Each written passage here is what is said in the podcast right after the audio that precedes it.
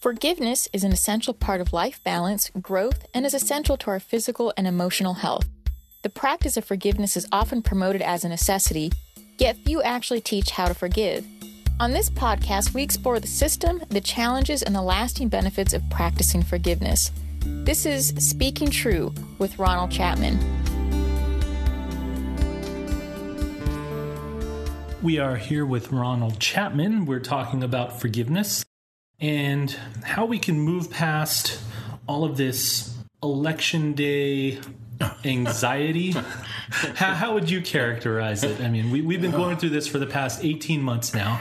There's been a lot of vitriol, there's been a lot of uh, rants, there's been a lot of stress and anxiety this election season. I, I think on both sides sure. of, of the whole yeah. election. But in this space of forgiveness, how do we move forward after the election is over? How do we live with each other after this? Oh, it's, it's going to be tough, isn't it? It's just going to be tough.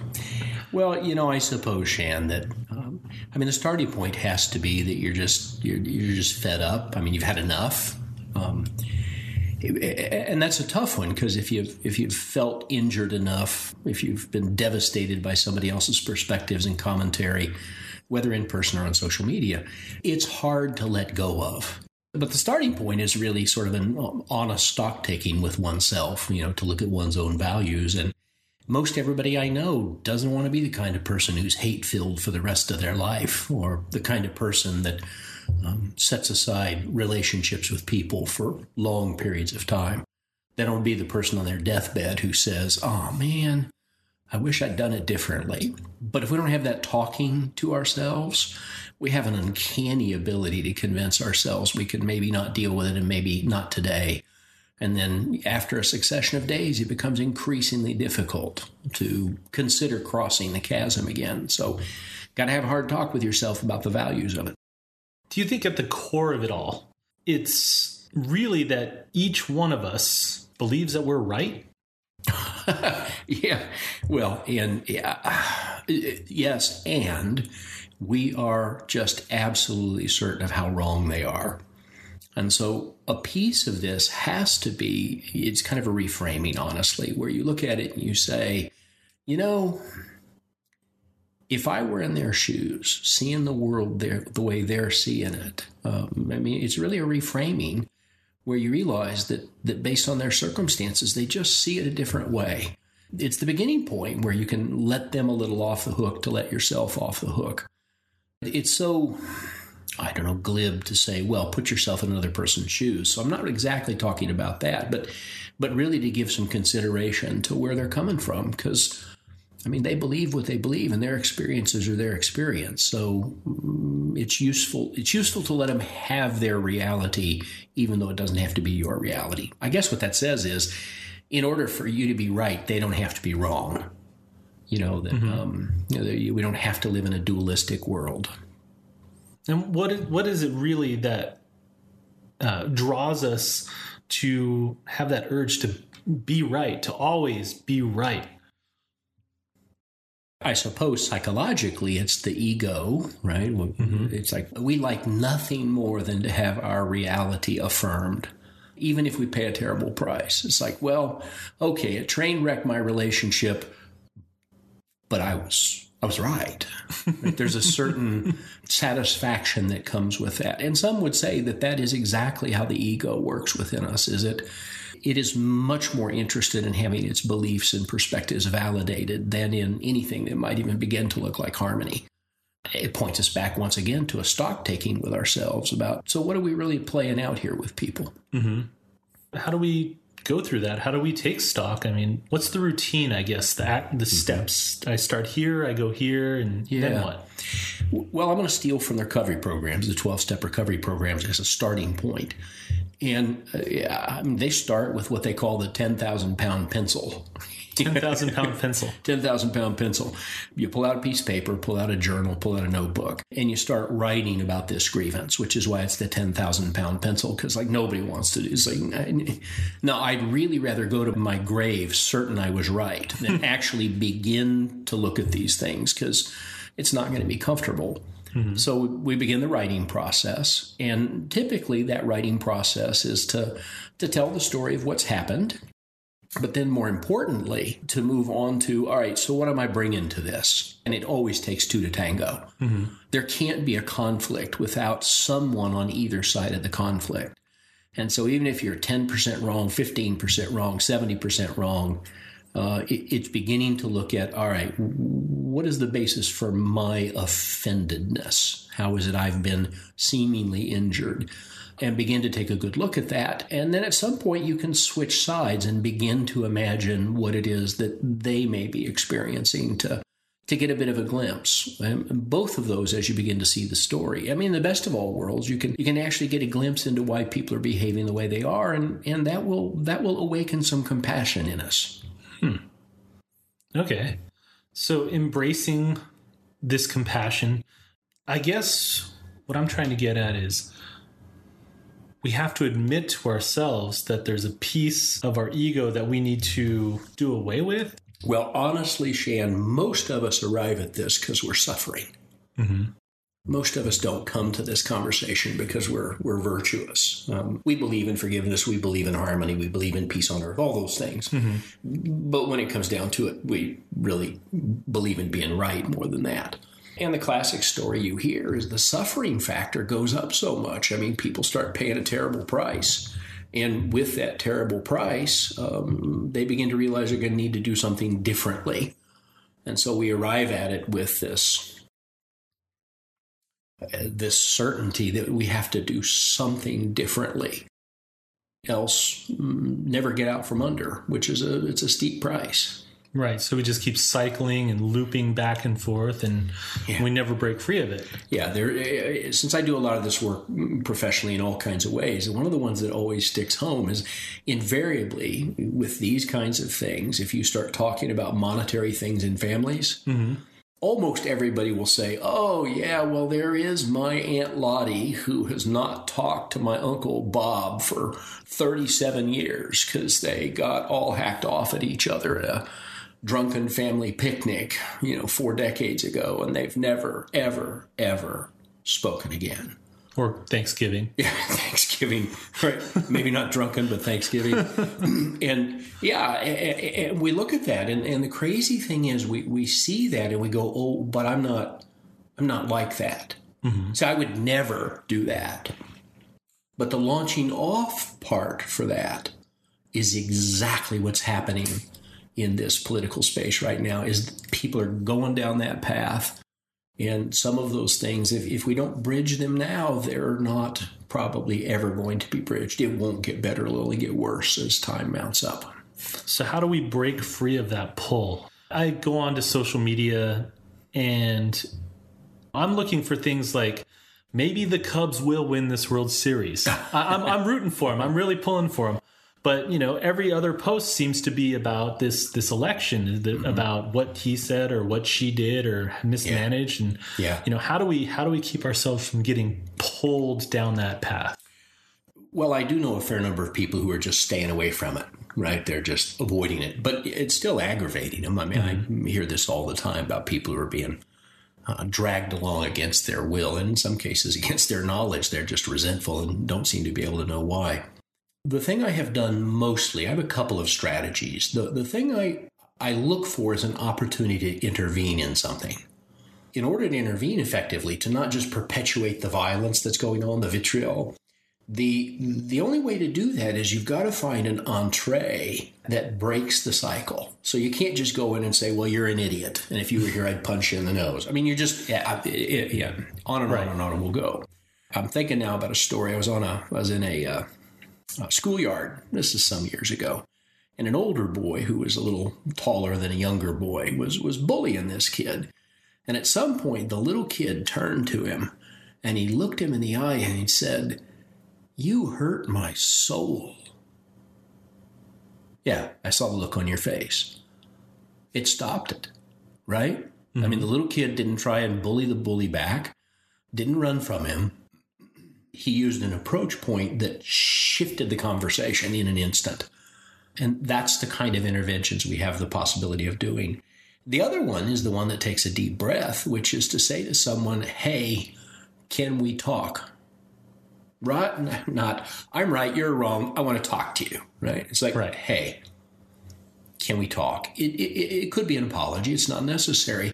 But you know, it takes a fair amount of courage to even step into that space. And we've got to be convinced that we don't want to live our life in resentment and grievance uh, for the rest of our life. And people are going to listen and go, oh, it won't be the rest of my life. Well, yeah, talk to your Aunt Lottie and Uncle Bob about how they got 37 years down the pike. Uh, and by the way, I have one of those in my family system as well, where it's been three decades and the grievance runs too deep after 30 years.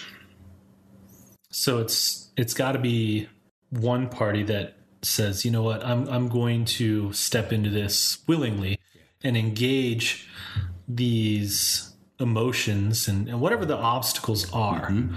And let's see if we can take the volume down and mm-hmm. work through it like civilized people. I- I think we all believe at some level that we're civilized, right? Well, we certainly would like to believe that. Yeah. yeah. The behavior doesn't seem to substantiate it on occasion. But yeah.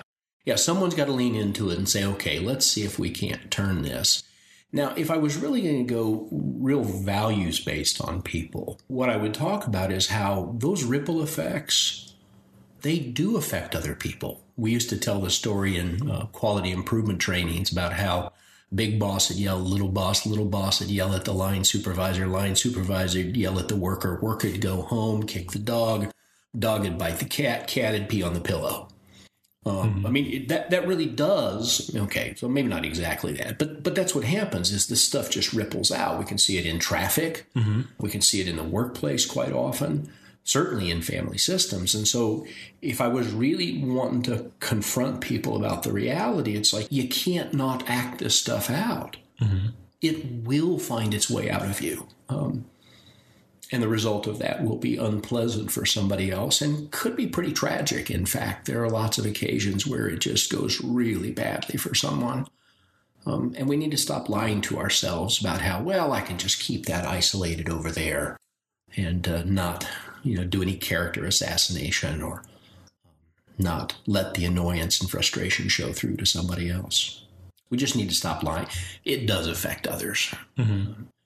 And because of what you said, that most of us are people of goodwill, when we start telling the truth to ourselves, the goodwill oftentimes will begin to win the day because we just can't.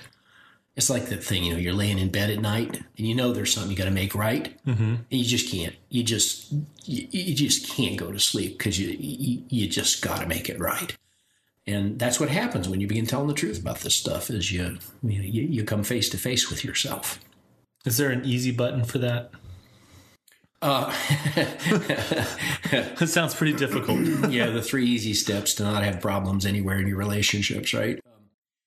No, but what does happen with time is you get a lot more comfortable with um, leaning into it, with apology, with approach. Um, I think what happens, honestly, Shan, is you get you get comfortable enough with your own discomfort that it's sort of like it's uncomfortable. What's the big deal? I'd like to get this deal made right. And, Right. and we just kind of push right on past it. Not unlike, I mean, I know you've been in gyms before, as most of us have. You know, that first time in the gym, man, it's it's it's tough getting up enough wherewithal to push through the pain, as they would say. It is. But after you've done it, you know, five, six days a week for, I don't know, six, seven, eight months, it's just not a problem. It's just not a problem. And, and presumably the pain is still just as significant in terms of how it's affecting the body, but right. but you you've built up your your spiritual or psychological muscle, and so the result is it's just not a big deal. Kind of like living with physical pain from an injury. Yeah. Your Yeah. body adjusts to that. And so, are you, are you saying that it works the same way with emotional injury? Oh yeah, yeah. And uh, just having, I was just thinking about this the other day. I just um, just recently did a workshop on forgiveness, and I was just I was just thinking about how at one point in time it was just almost impossible for me to admit I was wrong and and to to step into it.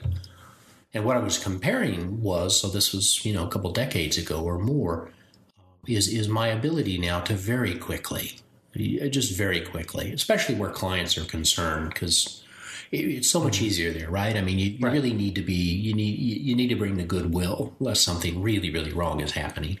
Okay, all right, I'm screwed up. Uh, what what do I need to do to make this right? And some people say, well, what if it wasn't me who screwed up? I'm like, well, would you like to heal the relationship or do you want to be right? Um, there is an appropriate place for a concession if it's appropriate. Uh, and in some cases, that's not the best strategy. I was just recently, uh, just recently encountered someone who used a racial epithet, um, just out of the blue, and I had to make a decision on the spot whether or not do you say something. And in that particular instance, I decided it just wasn't worth. It, it just it just wasn't a good time, and so I, I had to like um, take a deep breath and let it go because me carrying that around is not going to do anybody any good. But I remember it, and at some point with this person, I may have an opportunity to say something. But for now, it's one incident, and so it'd be different if it happened all the time. But that's a that's like a they, they talk a lot about building your I mean they really do in, in, in many settings talk about building your spiritual muscles, right? By Right. simply doing these things. And it's as good a description as any. So we've gotten to the part where we say to ourselves, you know, I'm I'm hurt and I don't want to feel this way anymore and I need to do something about it. So we start that whole engagement process, right? Yes, That's the and beginning. we start running into that wall and bouncing off of it. How do we get through that? I mean, do we go over the wall? Do we go under the wall, around it, through it? How do we move past that engagement part? Well, the craziest thing is that what I like to call releasing, mm-hmm. which is sort of a higher game than forgiving. I mean, it's the letting go of. Releasing has a habit of happening just by beginning to engage. I'm sure you know what I'm talking about. Mm-hmm. Where, you know, you're stewing on something with your wife, your family, somebody. And as soon as you engage by opening your mouth, and say, hell, something as innocuous as can we talk? Mm-hmm. Or when you say, you know, my feelings are kind of hurt. Or we need to work this out. Any of those things. The most amazing thing is just by engaging, we start something into motion that oftentimes brings with it resolution because a lot of the grievance is actually what's wound up inside us. It's like many, many times what the original offense was because our brain replays it over and over again. It's because that's what we do. It's like well, one of my mentors said. It's like you know when you get that little chip in your tooth, mm-hmm. and you just can't, Oh, just can't, you just can't leave it, and, and it feels so big, and you know mm-hmm. you, you realize that you're just wearing wearing yourself out with your tongue because you just can't leave it alone. It's like that. and then your tongue is raw and it feels even larger every time you touch it. Yeah, and then the dentist looks at it and goes, "Oh, yeah, little Nick, let me just like buff it out." And it's like, it's like, wow, I thought it was such a big deal. Um, and, admittedly, sometimes it is, but but the multiplying effect of us worrying it to death um, is oftentimes much much greater than the actual offense.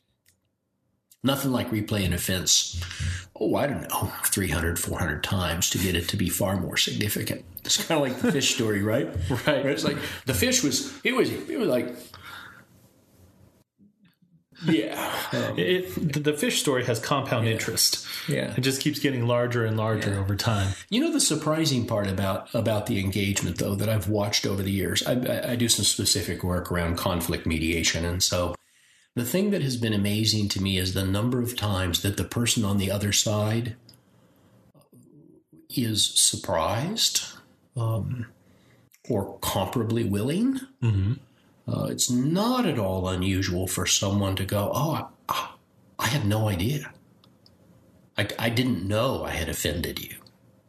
but we will never find that out Eh, because I, I hear a lot of stories about people who just vanish from people's lives. Something happened and it's 10 years later. It's like, I don't know what happened. They just vanished. There was never even a chance to work it out. So there's a whole lot, a whole lot of misperception, misunderstanding. And of course, to be honest, with social media or email, it's awfully easy to not have appropriate affect in the words we use and for someone to, to completely miss it. It's happened to me many, many, many times. Mm-hmm. Uh, which is why they tell you like don't hit the send button. Just don't do it. Right? Right? That's like, true. just that's, like that's very like, true. back off breathe take a walk talk to somebody about it and then consider how you want to respond. Or better still and i just did this uh, i actually did, just did this today i had fired off a note to a client and uh, got a fairly lengthy response where I had managed to throw her into a fear loop about what I was proposing. And I realized I had not been effective at all with what I communicated. So my first response is, "Oh, I'll hammer out a reply." And I thought, "No, that's a bad idea. You need to pick up the phone and leave a leave a message if you can't get her." Because mm-hmm. um, it was very apparent to me that, that, that there was a misunderstanding. I own it. I didn't communicate adequately because I was just firing off a little bit of information. And hopefully she'll call me back. Hopefully, like I don't know, we're gonna find out what happens. But just hammering off a social media post or firing off an email sometimes is absolutely a colossally bad idea because you just perpetuate the misunderstanding, even with with emoticons, smiley face, smiley face, right? Uh, yes. Yeah, it's just it's just not. Sometimes it just doesn't work very well. I find myself leaving a lot of comments unposted. Of course. Yeah. Yeah. I see what's being discussed and I want to respond. Yeah. And I want to respond with all of my best knowledge and research yep. and links and things like that. But I find it better policy to write it and just delete it. Well, actually, see, there's a really good strategy. Is they talk a lot about um, psychologists will will talk a lot about just just burn it out, right? Mm-hmm. Write that letter that, you know, get the feelings out because there's something cathartic about just saying what's on your mind. Delete it or save it. Um, mm-hmm. Better to delete it because sometimes 3 a.m. comes around and your your fingers hovering over the send button, right? yes. um, and it's like, don't do it, don't do it. Oh, damn. so uh, but there is there is catharsis, and uh, in a lot of healing practices, uh, people write things down and then they burn it. Right, the, the right. symbolic letting go, um, which you know can help. A lot of it just depends on our commitment to our own healing and our own you know success in our own lives versus that just got to be right. Just got to be right. You mentioned something earlier about social media. Yeah. And how it's become more difficult to move past some of these old injuries because I was reading an article where they mentioned that the internet has made it harder to forget things.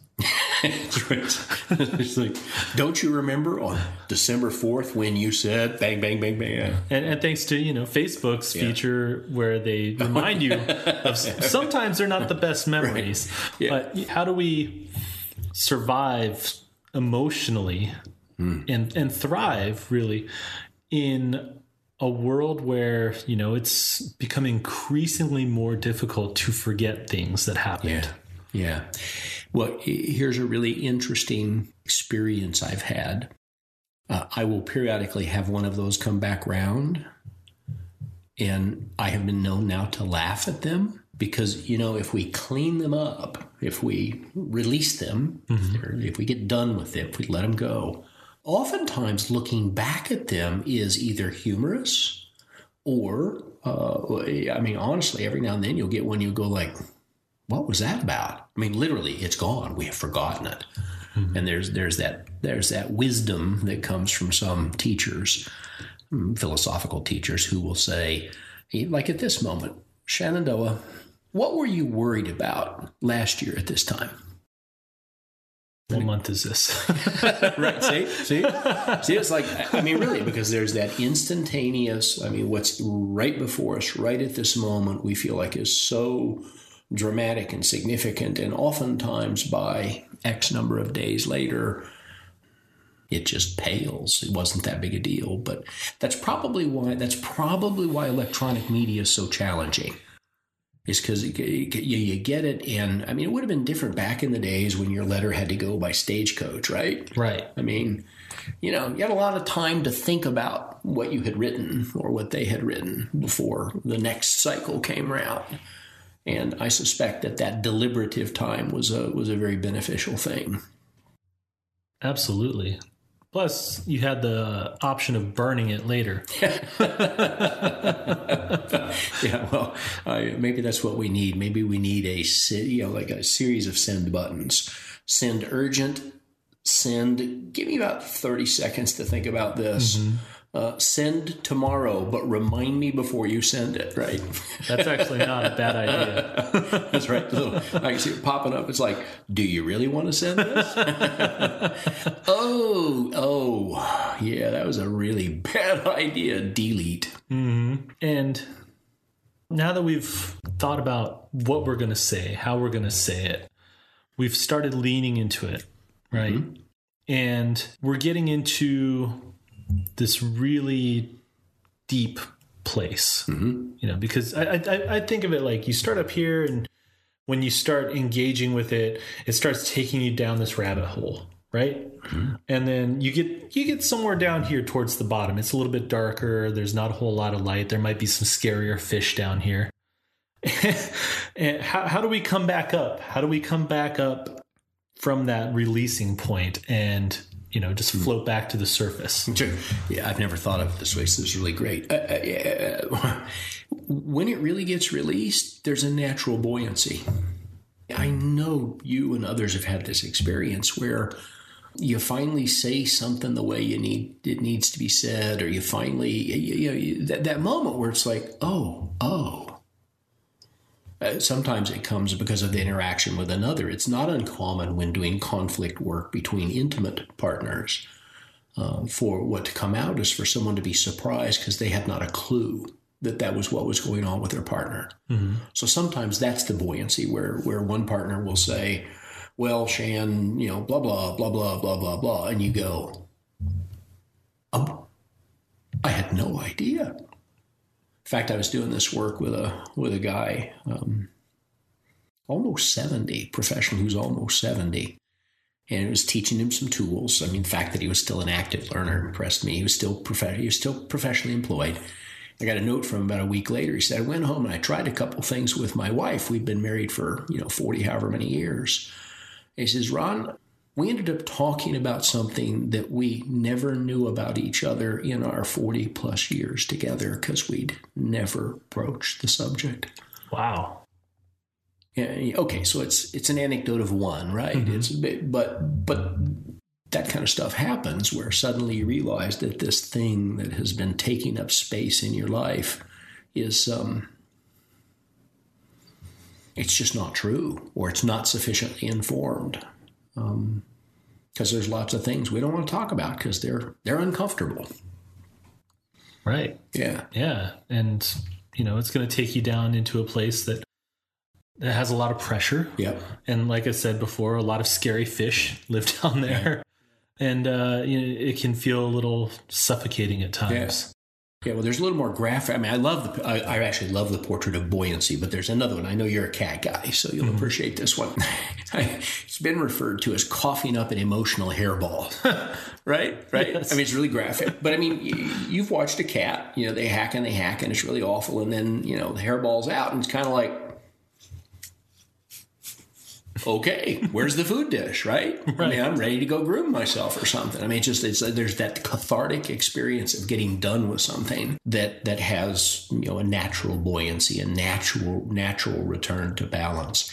You know, there was a great I don't know, it was a short film yeah, short clip. What do they call those? Video shorts. There's a video short yeah, to, uh, video that shorts. I saw uh, about a year ago where they showed a um, some kind of a plains animal, savanna animal in Africa, being chased by a lion and getting away. And once the animal, wish I could remember, an impala, something that out just managed to barely get away and they showed the animal um, after they were a safe distance away stopping and just shaking. And they said well that's the discharge. Hmm. right? Because this difficult situation produced all this swamp of hormones and and all that um, you know because it was near death. And what the animal will do is stop and just shake it out you know release it all and then they showed the animal going off and grazing. And I remember thinking, it's like that's that's probably some that that kind of an idea of just shaking it out of us, uh, doing something to to release it physically, I mean the chemicals and everything, particularly if it's traumatic, allows us to return to a, a state of equilibrium more readily. And so once we've gotten there to that state of equilibrium, how do we how do we maintain that? Or is it something that's just ephemeral? Do we maintain it or do we move on to the next thing and just keep living our lives? I'm of the opinion that that we don't stay anywhere that we're constantly i mean the best visual for this is imagine yourself on a high wire or a low wire either way mm-hmm. right?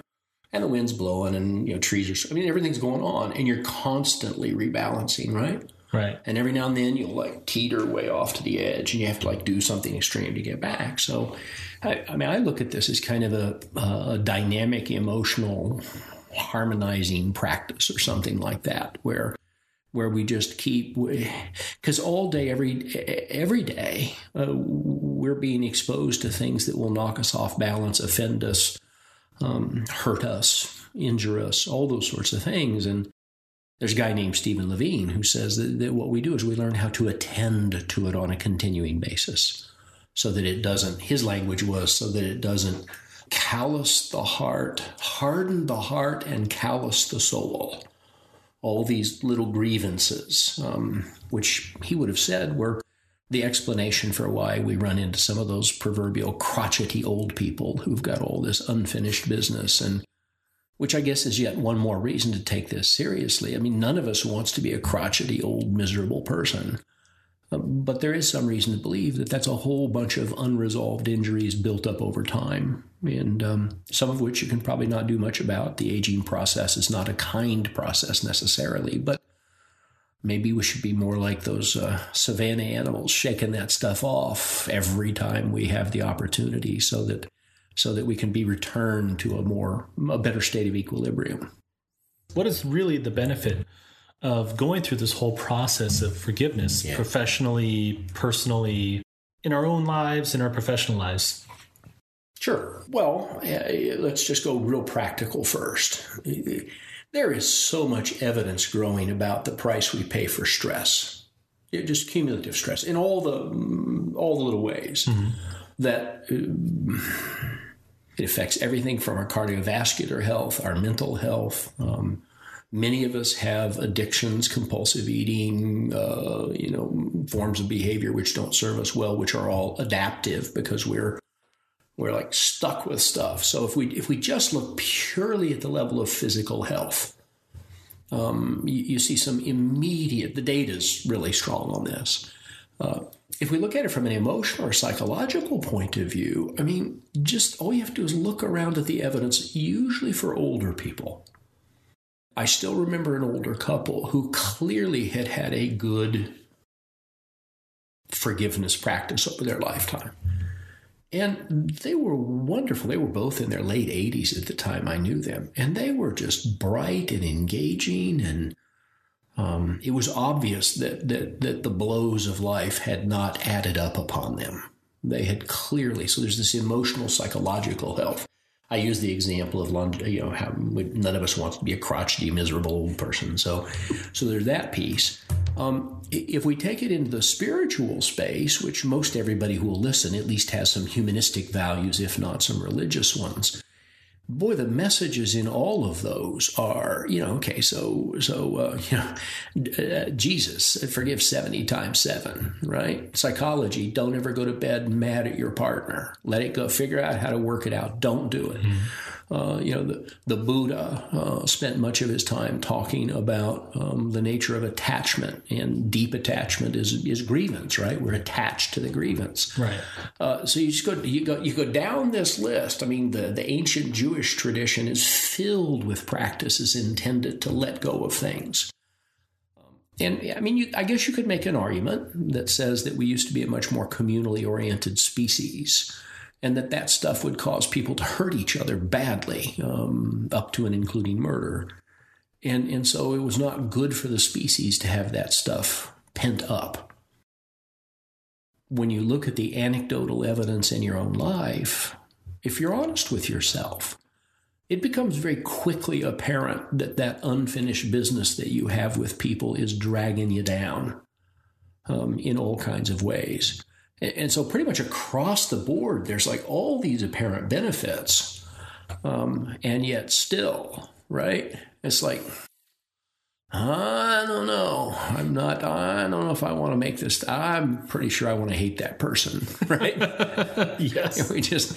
It's like I just uh, because somehow or another we uh, we we convince ourselves that, that that we can avoid the price, but the evidence is pretty strong that we can't avoid the price. And it's so much more than just saying "I forgive you." Oh God, publicly. Yes. Yeah but still holding it yeah. privately. Yeah, yeah, that's actually the uh, you know the you know they talk a lot about passive aggressive behavior. Well, someone will say, "Well, it's okay," but then you know three minutes later they make a snarky comment. You can and you know it's not. We're not. We're not done with this.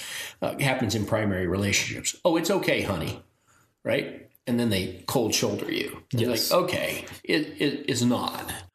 And probably the greater price when you look at this in terms of our primary relationships is that effect over time, right? Where all those unvoiced grievances presumably would lead to breakdowns in the relationships in our lives. So I'd say the evidence is pretty compelling. And probably the reason to look at it that way, Shan, is because nobody will disagree with the virtues of forgiving and love and harmony. And I mean, no, I mean, go any place, say, "What do you think? Yeah, what, what, do you think about peace and harmony?" Everybody say, "Yeah, we want peace and harmony." Uh, you willing to give up your grievances for it? Well, let's don't get rash here, right? Sounds a little extreme. That's right. I'm, I'm pretty sure I'd rather have those sons of bitches admit they're wrong, and then maybe I'll consider letting them off the hook. And and we haven't really talked about the one piece, which is the, um, I mean, when we start looking at trauma, right, mm-hmm. which is literally held in the body right? I mean, it is what what they used to call shell shock, for example. But trauma is not just war. I mean, it's it's a bad car accident. It's even um, uh, what they call high frequency, low intensity um, trauma, uh, where you know you're told you're stupid, you know, ten thousand times by the time you're 15 years old, and you know right. what? I mean, it has an effect, a lifetime effect, and so. Um, that stuff seems to be literally held in the body um, that it's not just cognitive.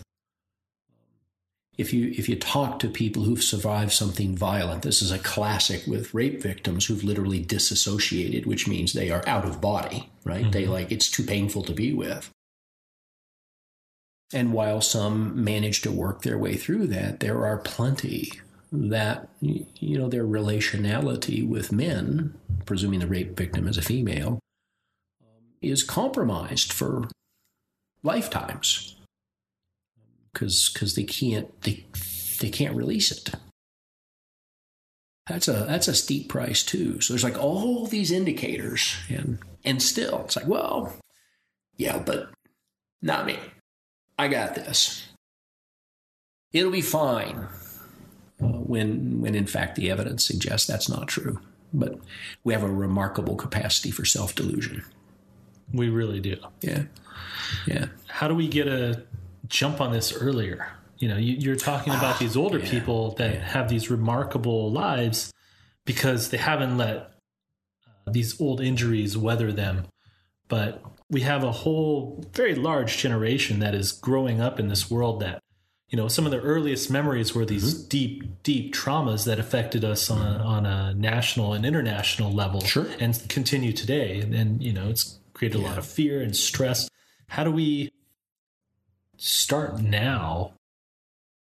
Yeah, it's a great question. And let's just acknowledge um, if you're in some place like, I don't know, pick a place, Iraq, Afghanistan. I mean, that's a mm-hmm. pretty awful place. Um, in turn, I mean, I'm sure it's a beautiful place, but what, the cycle of violence is just right. awful. You know, you can make a pretty interesting argument that that cycle of violence is reinforced by generational violence. That you know, and and those people don't put down their guns and they don't put down their grievances. Right? They chase people for lifetimes to kill them. But the trauma on the children is, um, you know, there it is. Well, I think we could say the same thing about a lot of parts of the United States as well. Oh, absolutely. In fact, there's a there's a body of work called um, ACEs, adverse childhood experiences. I forget the S. Anyway, the data is extraordinarily strong about just growing up in average poverty, average hunger, average violence uh, greatly decreases the likelihood of success in your life. And so you're you know, if you look at this through Maslow's hierarchy, Maslow basically proposed that to the degree that you could get safety and security taken care of, you can move up the scale of functioning and realization. Well, if you're constantly battling, right? I mean, you won't be doing any self realization. I mean, it's just, it's going to be very difficult to get to if you're fighting every day just to stay alive. So, there are a number of ways to respond to this. One is for the more significant stuff, there's a lot of work being done now on people who interface directly with children to recognize and, and treat trauma on the fly as soon as they see it. First responders, teachers, etc. So that's great. There's a great practice called breath work. I actually have an audio set for that. breathing, releasing, and breaking through. Imagine that. Where you can use the breath in the same way that it's almost like as I as I see it, it's almost like that that that animal I was talking about that shakes it off. I mean, you literally use the breath. And with practice, you get better and better at registering the stuff. For me, I've been practicing many years now, and there are often times that I can feel the injury in my body, not physical injury, psychic injury. I can feel it before I can name it now. And I stop and I breathe, just attending to it. To use Stephen Levine's language can be very, very beneficial some people use you know things like running. I mean right? I mean, right. that's like let's go burn this thing out of our system. There's all kinds of strategies in the best of all worlds in the best of all worlds.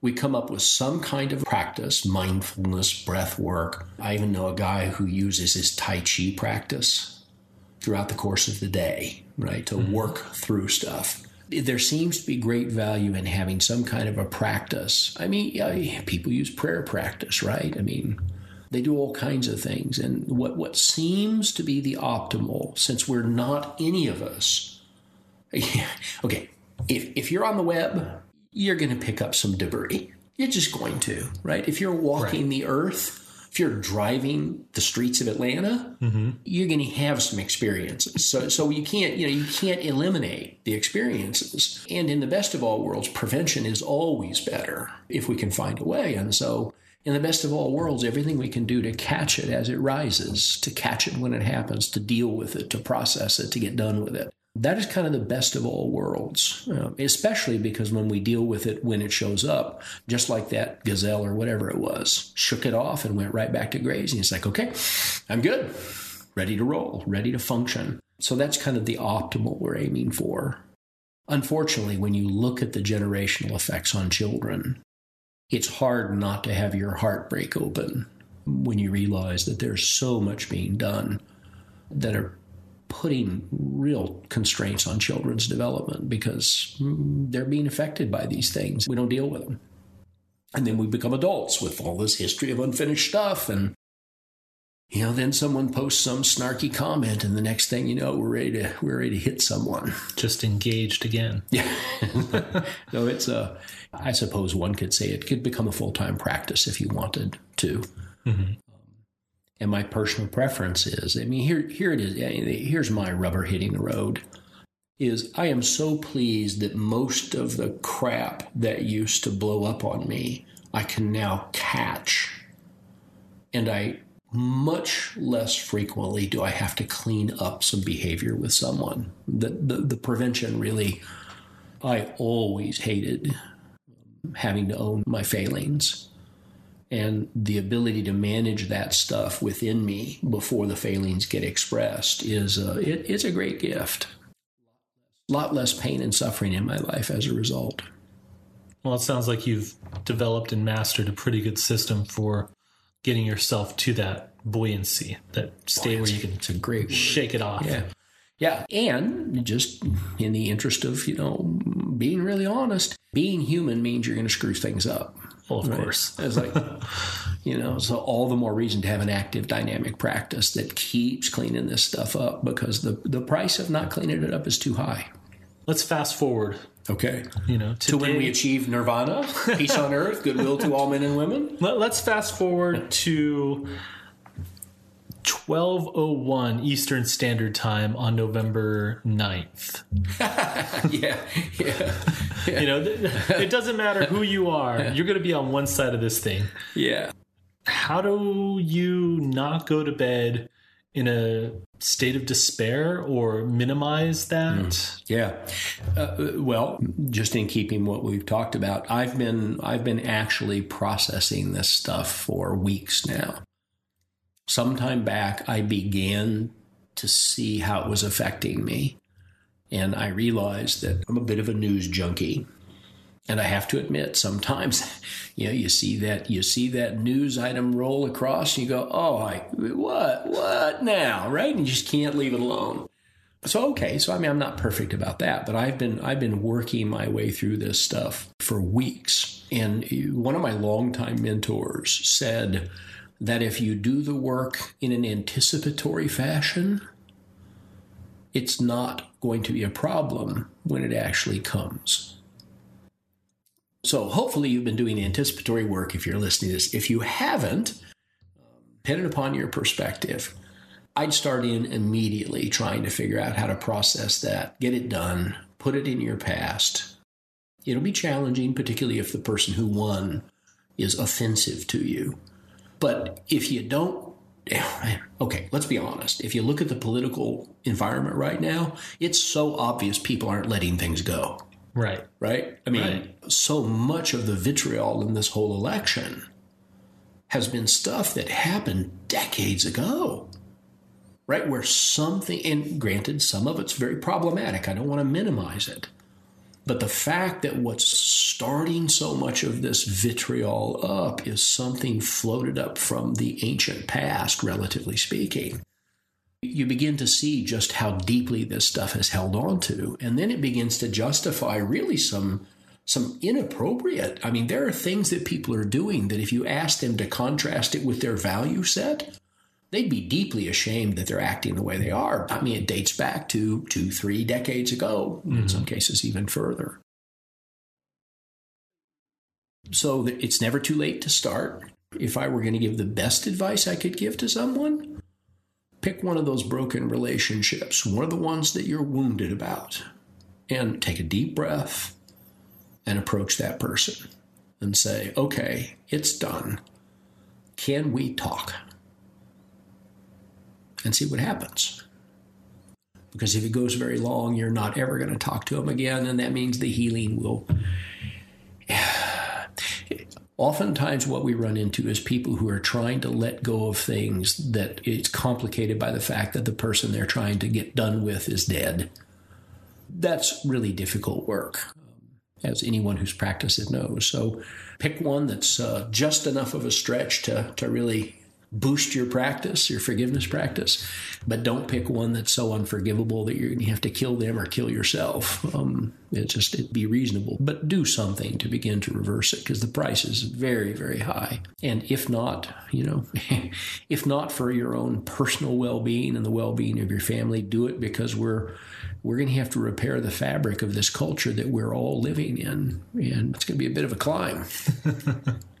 Absolutely. Well, going forward, obviously we, we have a lot of work to do ourselves on ourselves mm. in the interest of others, especially with Thanksgiving just around the corner, followed by Perfect, Christmas. Right?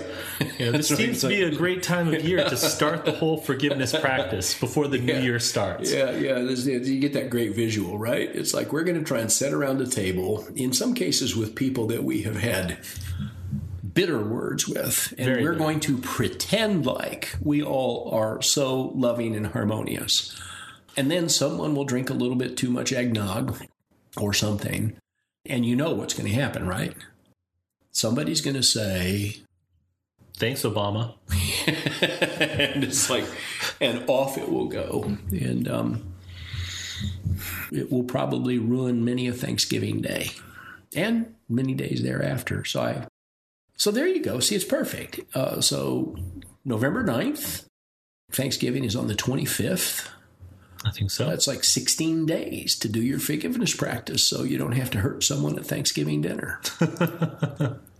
we can all hope. Well, it's probably it's probably worth trying.